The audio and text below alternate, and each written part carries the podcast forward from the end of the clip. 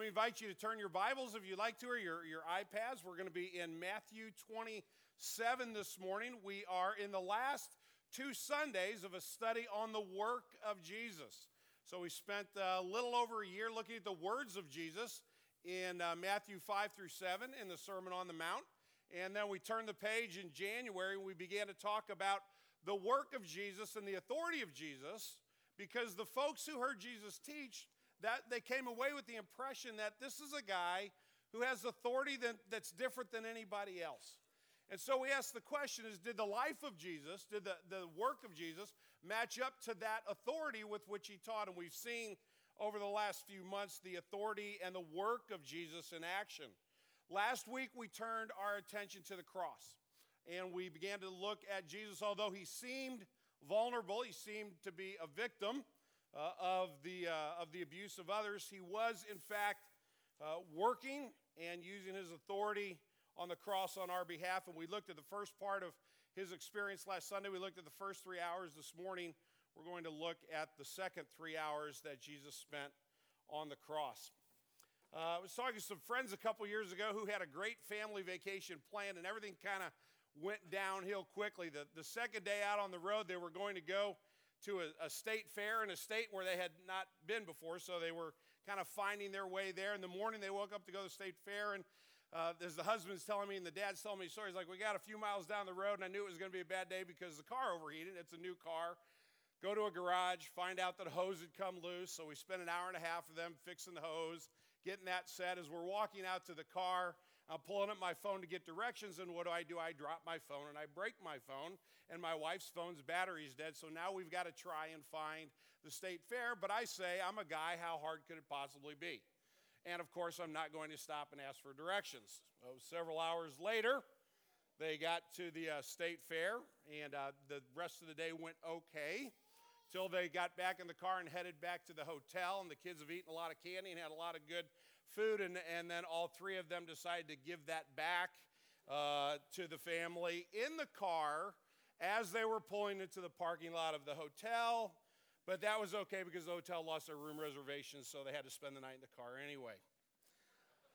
All of that falls under the heading of just when you think it can't get worse, right? It does. If you were here last Sunday, or if, if you weren't here, but maybe you caught us on the podcast, uh, you would think of Jesus' suffering, it just possibly, just can't possibly get any worse. The abuse that was heaped upon Jesus, the physical suffering that he endured, just not only from the beatings that he received from the Romans, but also the, the actual crucifixion itself, and we'll review that again in just a moment. You would think it can't get any worse. Uh, what we're going to see this morning in this passage is that it actually does.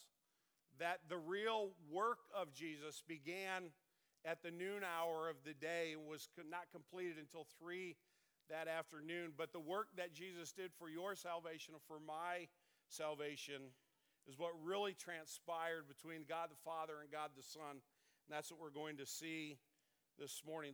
Uh, excuse me, Matthew chapter 27. Uh, just six verses, verse 45 through 50. Hear the word of God. Now, from the sixth hour, that's noon, from the sixth hour, there was darkness over all the land until the ninth hour. And about the ninth hour, Jesus cried out in a loud voice, saying, Eli, Eli, Lama Sabachthani, that is, my God, my God, why have you forsaken me? Some of the bystanders hearing it said, This man is calling Elijah. And one of them ran and took a sponge, filled it with sour wine, and put it on the reed and gave it to him to drink. But others said, Wait, let us see whether Elijah will come and save him. And Jesus cried out again with a loud voice and yielded up his spirit. This is the reading of God's holy and perfect word to him alone be glory. Let's pray together. Father, we thank you this morning for the, the voices of our children as they led us in worship, as we were reminded that the Lord Jesus is the one to whom we sing Hosanna. Blessed is the one who comes in the name of the Lord. Blessed is the one who comes to save, who comes to redeem. Father, we thank you that as we, as we praised you, we remembered that Your salvation is not just for this life, it's not just momentary or fleeting, but it is forever, it is for all of eternity. Father, we thank you for those promises this morning. Lord, so often we, uh, we reflect back and we think about and are grateful for your grace and your mercy in our lives. Lord, when we give it serious thought, we're overwhelmed that you would love someone like us. When we think about the things in our lives that, uh, things of which we're not proud, some things of which we're just flat out ashamed. Sometimes it's hard for us to get our minds around the fact that you love us and that you're compassionate with us and that you forgive us. But Lord, we, when we focus on your grace, we are, we are thankful. We are prayerful that you would be continuing to change our lives. But Father, as we focus this morning, as we did last week, on the means of that grace, on the, on, on the manner in which the price for our sins was, pray, was paid, we, we see a horrible, tragic scene. So, Lord, may we not dwell on this just for the, the sensational aspect of Jesus' suffering, but rather may we see the, the price that he endured in order that we could be saved, in order that we could sit here this morning as the redeemed people of God. And so, Lord, we pray that you would uh, teach us that this morning. Uh, we pray for everyone in this room, Lord. There are, I'm sure, many here that believe in you, and I'm sure there's there are some who are still wondering or questioning or just they're not sure where they stand spiritually. They're not sure about you. And Father, I thank you that people would come and would explore these questions. And Father, we pray that we wouldn't hear the words of man. What I have to say isn't important, but rather that we would hear your word, that you would teach us. Father, forgive me for my sin. Please don't let me be in the way of what you want to do this morning. We pray in Christ's name. Amen. Let me give you the sermon in a sentence, and it isn't going to do justice to what Jesus has done. There, uh, one of the things that I've struggled with all week is trying to find the right words. Uh, I think there are passages of Scripture that kind of lend themselves to uh, preaching, and there are others that uh, sometimes just defy uh, our mindset and our ability to really, truly comprehend. Uh, the weight of the matter, and that's the case this morning. So, while I think the sermon in a sentence is accurate, uh, I, I don't think it's enough, but at least will get us going. Jesus suffered God's wrath. That's what we're going to focus in on this morning.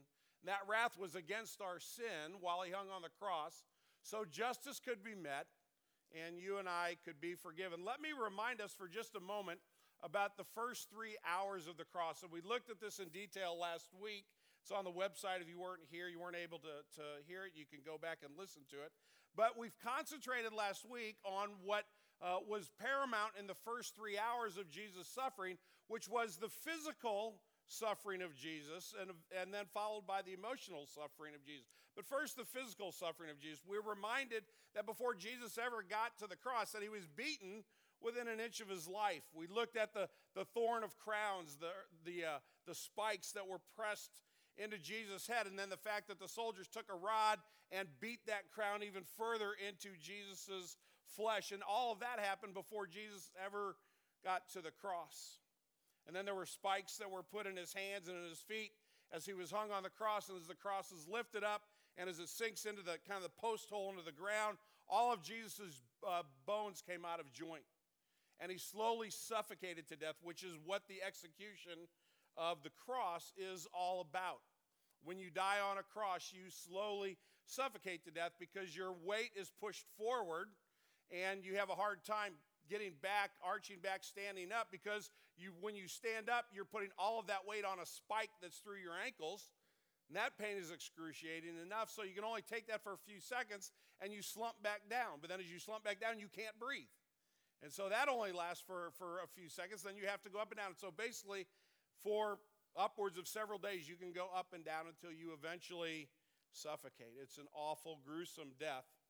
And the first three hours of Jesus' time on the cross, that part of the story is emphasized. The other part of the event that's emphasized is the emotional abuse that was heaped on Jesus, the suffering that he endured as he was mocked by the Roman soldiers, as they said, Hail, King of the Jews, as they spit on him and as they beat him. He was scorned by just people that were passing by the cross. Matthew's gospel notes that people that weren't really even involved that day, people that weren't part of the, the lynch mob, so to speak, who just happened to be passing by but knew something about Jesus, even they made fun of him, even they mocked him. And then gathered around the foot of the cross all day long were his enemies, were the people who wanted nothing more than to see him fail and to see him right where he was. I don't know if you've ever had somebody who really told you they didn't like you, someone who told you they, they really didn't think that uh, you, were, you were worth drawing breath on this planet. Probably all of us have a detractor someplace in our lives. Uh, maybe an in law or someone at our work that, that, that doesn't quite understand how wonderful we are. But very few of us have true enemies in our lives. People that really actually, down in, in the depths of their soul, hate us with, with, a, with a perfect hatred. And those people surrounded Jesus. All of his friends were gone. None of his buddies had, had stood by him. He was alone to face these people who just mocked him and derided him hour after hour. And yet, even in that suffering, and we didn't touch on this last week, but even in that amount of human suffering, Jesus was still able to focus. He was still able to, to think about what was happening around him, and he was even able to articulate several different ideas or several different thoughts as he hung on the cross. We're not going to take time to, to go into those this morning, but I'm going to mention them as Jesus is, is placed upon the cross, he says, Father, forgive them. They don't know what they're doing. We could spend a, a, several sermons on the mercy and the grace of Jesus. Jesus isn't praying to the Father that he would offer blanket immunity to people for what they're doing, but rather that God would be patient and not come and destroy them in an instant, but that he would allow the cross to play out so that we could be forgiven. Later on, Jesus looks at his mother who's standing there by the cross, because you know your mom never leaves you, right? No matter who you are, no matter how bad you are, mom is, is still there for you. And here's Jesus' mother, and, and the one friend that actually did stick around, incognito, his disciple John is standing there, and Jesus takes care of his mom on the cross. He says, Mother, behold your son. Son, behold your mother. In other words, John, I expect you to take care of my mom. The third thing that Jesus says on the cross is when he is in conversation with the thief who comes around to faith, the thief that begins by mocking Jesus but ends up putting trust in Jesus. And Jesus looks at him, he says, Today you'll be with me in paradise. So even though the crucifixion is awful, and I'm not, I'm not downplaying the pain and the suffering at all, but even in those moments, Jesus was able to focus and he was able to speak. But then we get to the second three hours of the cross. And then we get to what Matthew describes as darkness. Verse 45. Now, from the sixth hour, there was darkness over all the land until the ninth hour. It's interesting, and I actually learned this this week. I wasn't aware of it, that historians actually speak about this darkness. Now, it wasn't an eclipse of the sun because the Passover happens during a full moon, and it's impossible to have an eclipse during a full moon. So there was something supernatural that was going on. There was something that was causing this darkness. But there's a, a, a Roman historian, uh, Phlegon, who in uh, 136 AD speaks about this darkness, and he actually talks about it being recorded, and he says it became as night, the sixth hour of day, so that the stars even appeared in the sky. And that Tertullian, who was a, a Christian, so, so Phlegon was just a, a historian, wasn't a person of faith, but Tertullian is a, is a Christian and a bishop of Carthage. And some few years later, he also, in talking to some of his unbelieving friends, says the wonder of darkness is related in your own records and is preserved to this day. So, some 170 ish years later, the darkness of that afternoon is still something that's in the pages of recorded history. But what is actually going on? Well, when you look at Scripture and ask the question, what is represented by darkness, and in particular in the Old Testament, but also in the New Testament, but the examples I'm going to give you this morning in the Old Testament, darkness in Scripture means one of two things. It either uh, connotes the idea of evil and or chaos of some kind, or it shows the wrath of God. So let's talk about chaos for just a minute or evil. In Proverbs chapter 2, the author of Proverbs is, is warning and encouraging his children to listen carefully to him. He's offering them a lot of advice about life. If you read the book of Proverbs, and if you're a mom or a dad and you have little ones, you should start reading Proverbs now and you should read part of it every day. Some of the greatest and best parenting advice in the world is in the book of Proverbs. So, one of the pieces of advice that, that this dad gives to his son is wisdom will protect you from men who forsake the paths of righteousness, uprightness, to walk in the ways of darkness, who rejoice in doing evil. That's a, a short paraphrase of those verses. The notion of evil and darkness in the Old Testament go hand in hand. But it also can speak of God's wrath.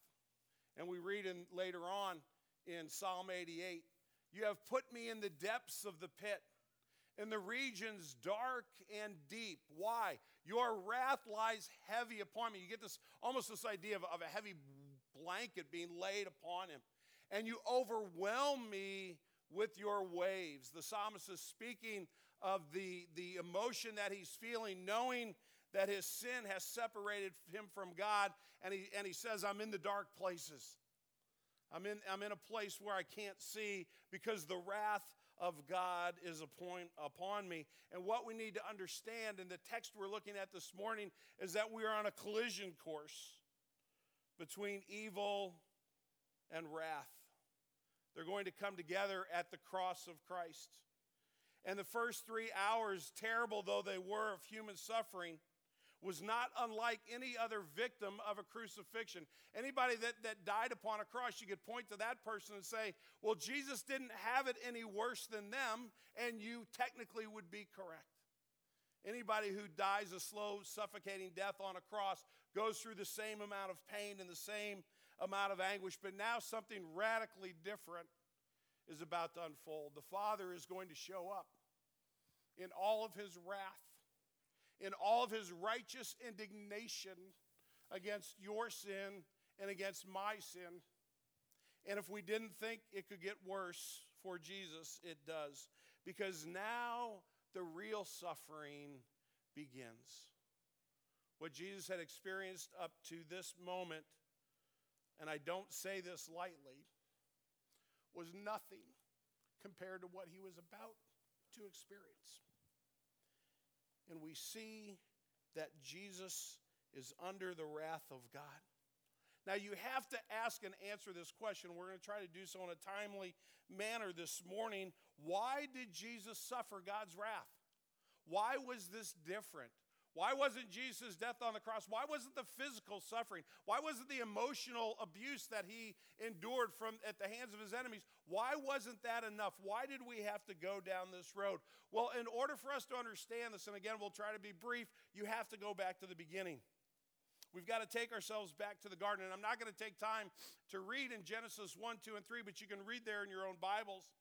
And we need to remember the glory and the beauty and the majesty that was creation.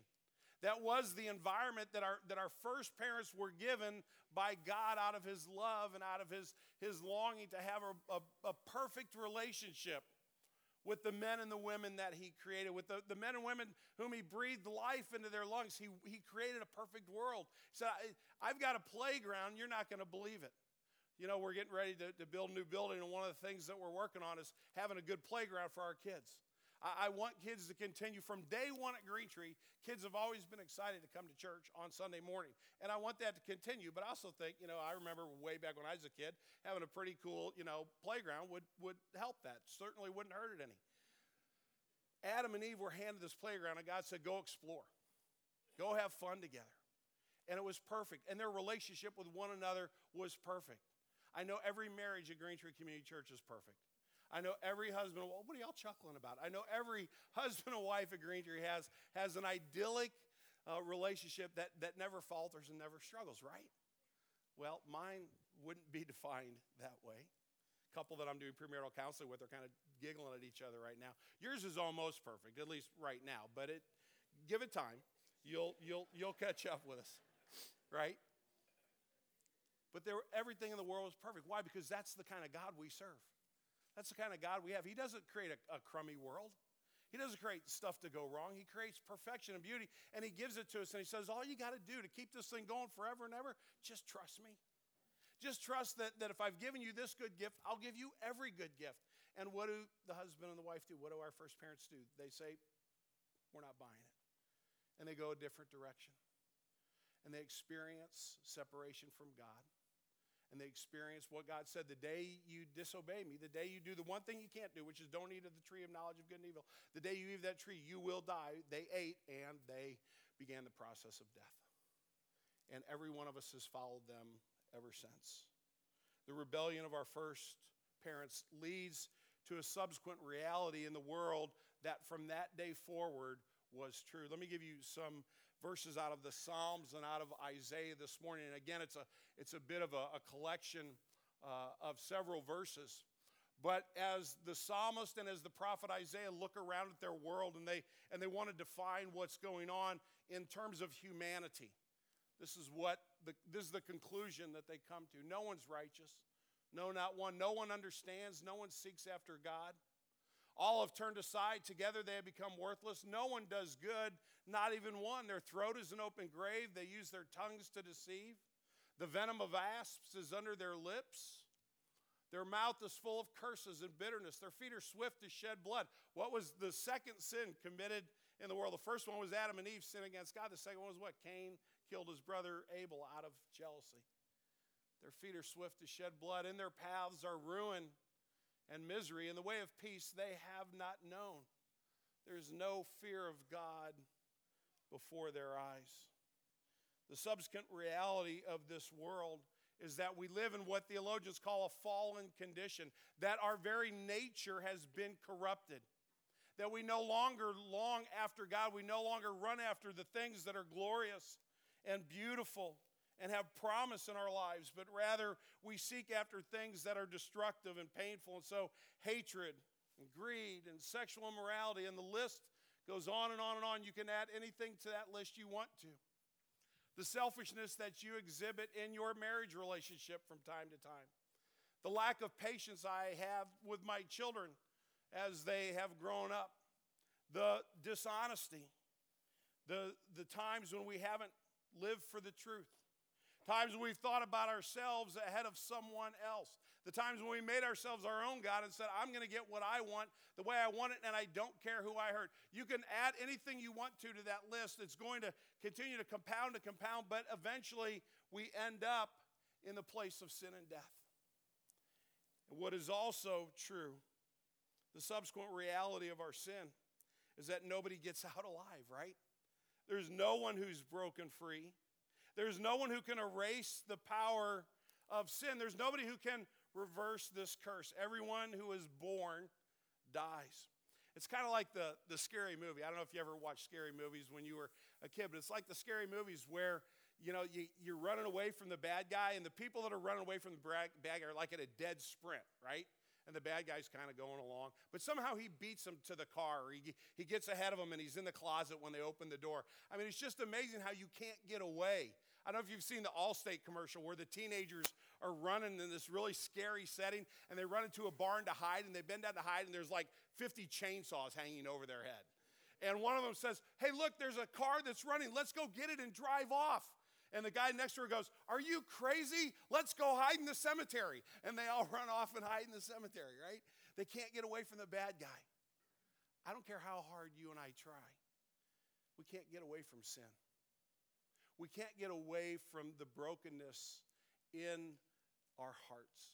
Just try this week not to say a mean word to anybody. Just try that. Just try for a week to not say something about somebody negative who's not in the room. Just try not to gossip for the week. Just try to keep your temper in check for the week. I mean, just, I'm, I'm not saying big stuff. I'm just saying little stuff. Just try it for five, six days and see how far you get. You can call me by two this afternoon and let me know how it's worked out for you and how maybe you need a Savior too, because I'd probably call you by one o'clock because we don't get out alive. This is the reality for all of us. But the condition of mankind in Christ Jesus meets the compassion of God. I want to take you to John's gospel for just a minute, give you one verse. The very beginning of John's gospel, John the Baptist is out doing his deal. He's baptizing people. He's preaching that the kingdom of God is around the corner, that, that the Messiah is coming, that he's about here, but not quite yet. And then he looks up one day and he sees Jesus walking down the road toward him. And John the Baptist looks up and he says to everybody who will listen to him, Behold, look, there he is. Who? The Messiah. How does John define him? The Lamb of God who takes away the sin of the world, who gives us an opportunity at a restart, who actually reintroduces life and holiness and glory and beauty and perfection into a world that is racked with hatred and evil and death.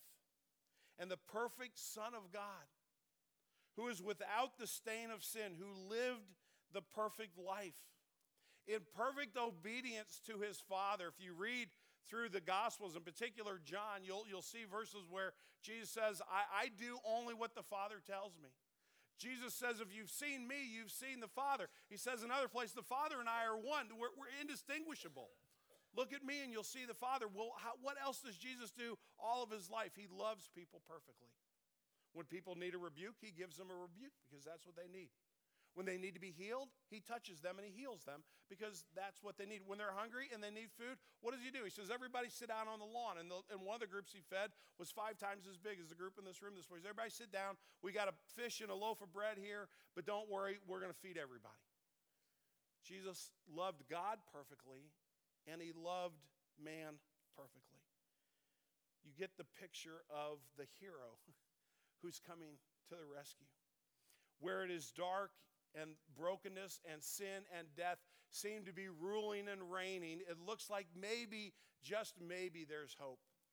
If you're a, a fan of the, the uh, Tolkien's trilogy, the, the Lord of the Rings, in the second book, it looks like the, the armies of the good guys are in big trouble. They're surrounded by these evil armies, and there's this battle raging, and literally, they're, the walls have been broken down, and they're all going to be absolutely annihilated. They're all, they're all going to be slaughtered.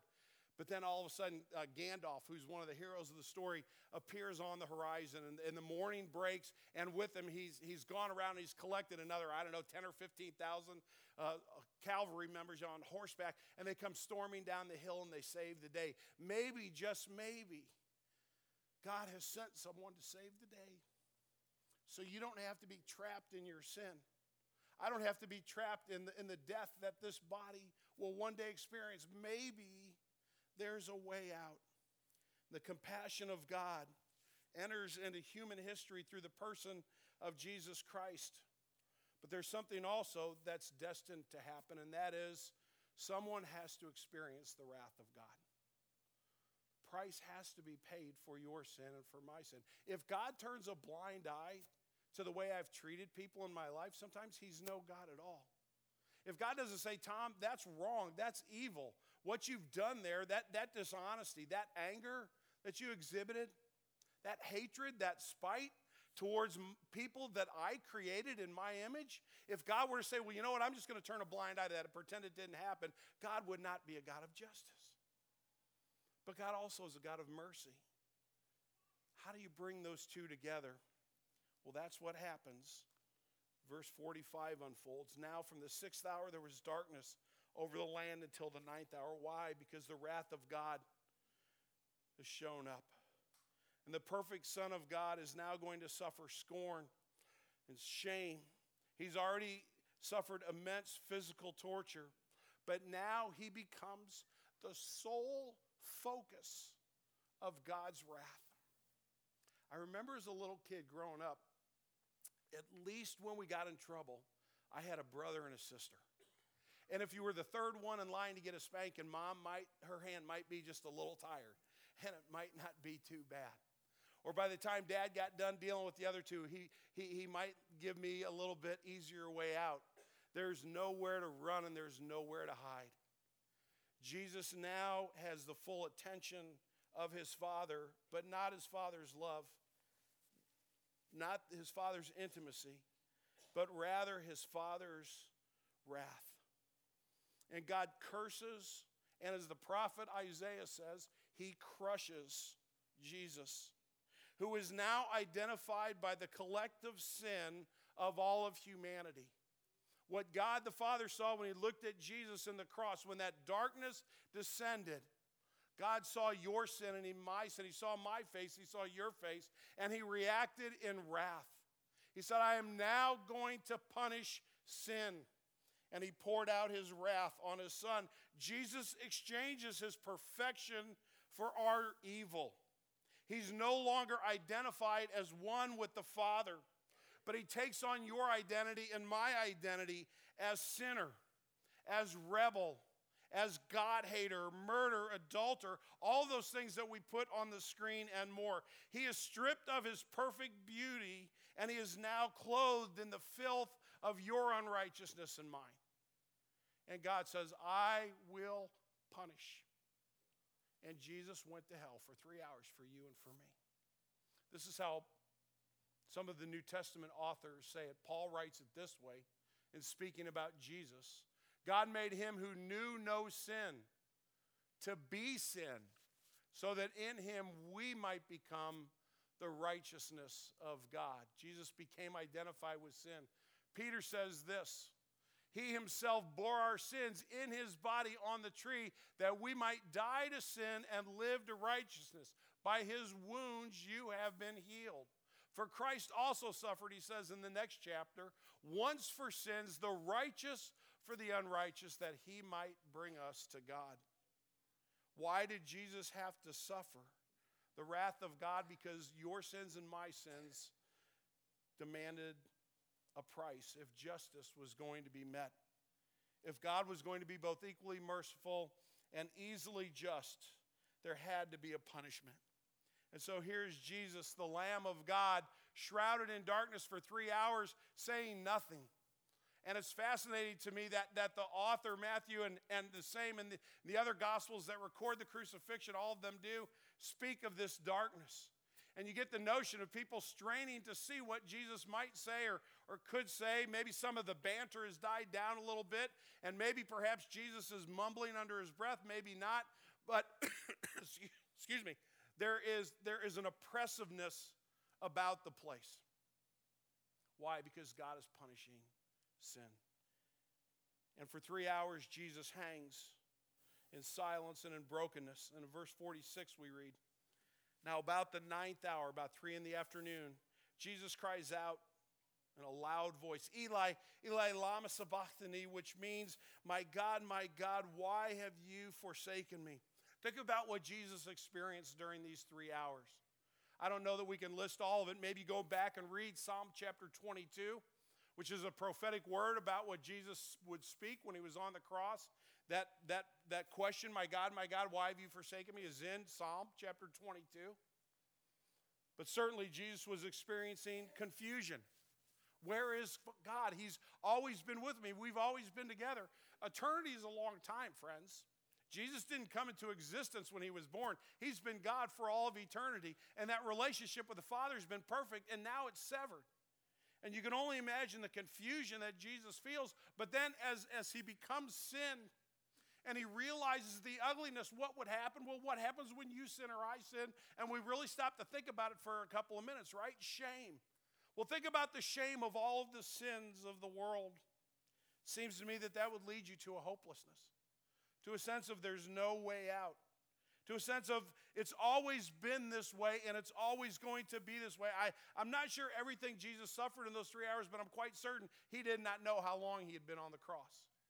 The intensity of this suffering made it seem like that is where he had lived forever, and the isolation had to have been excruciating.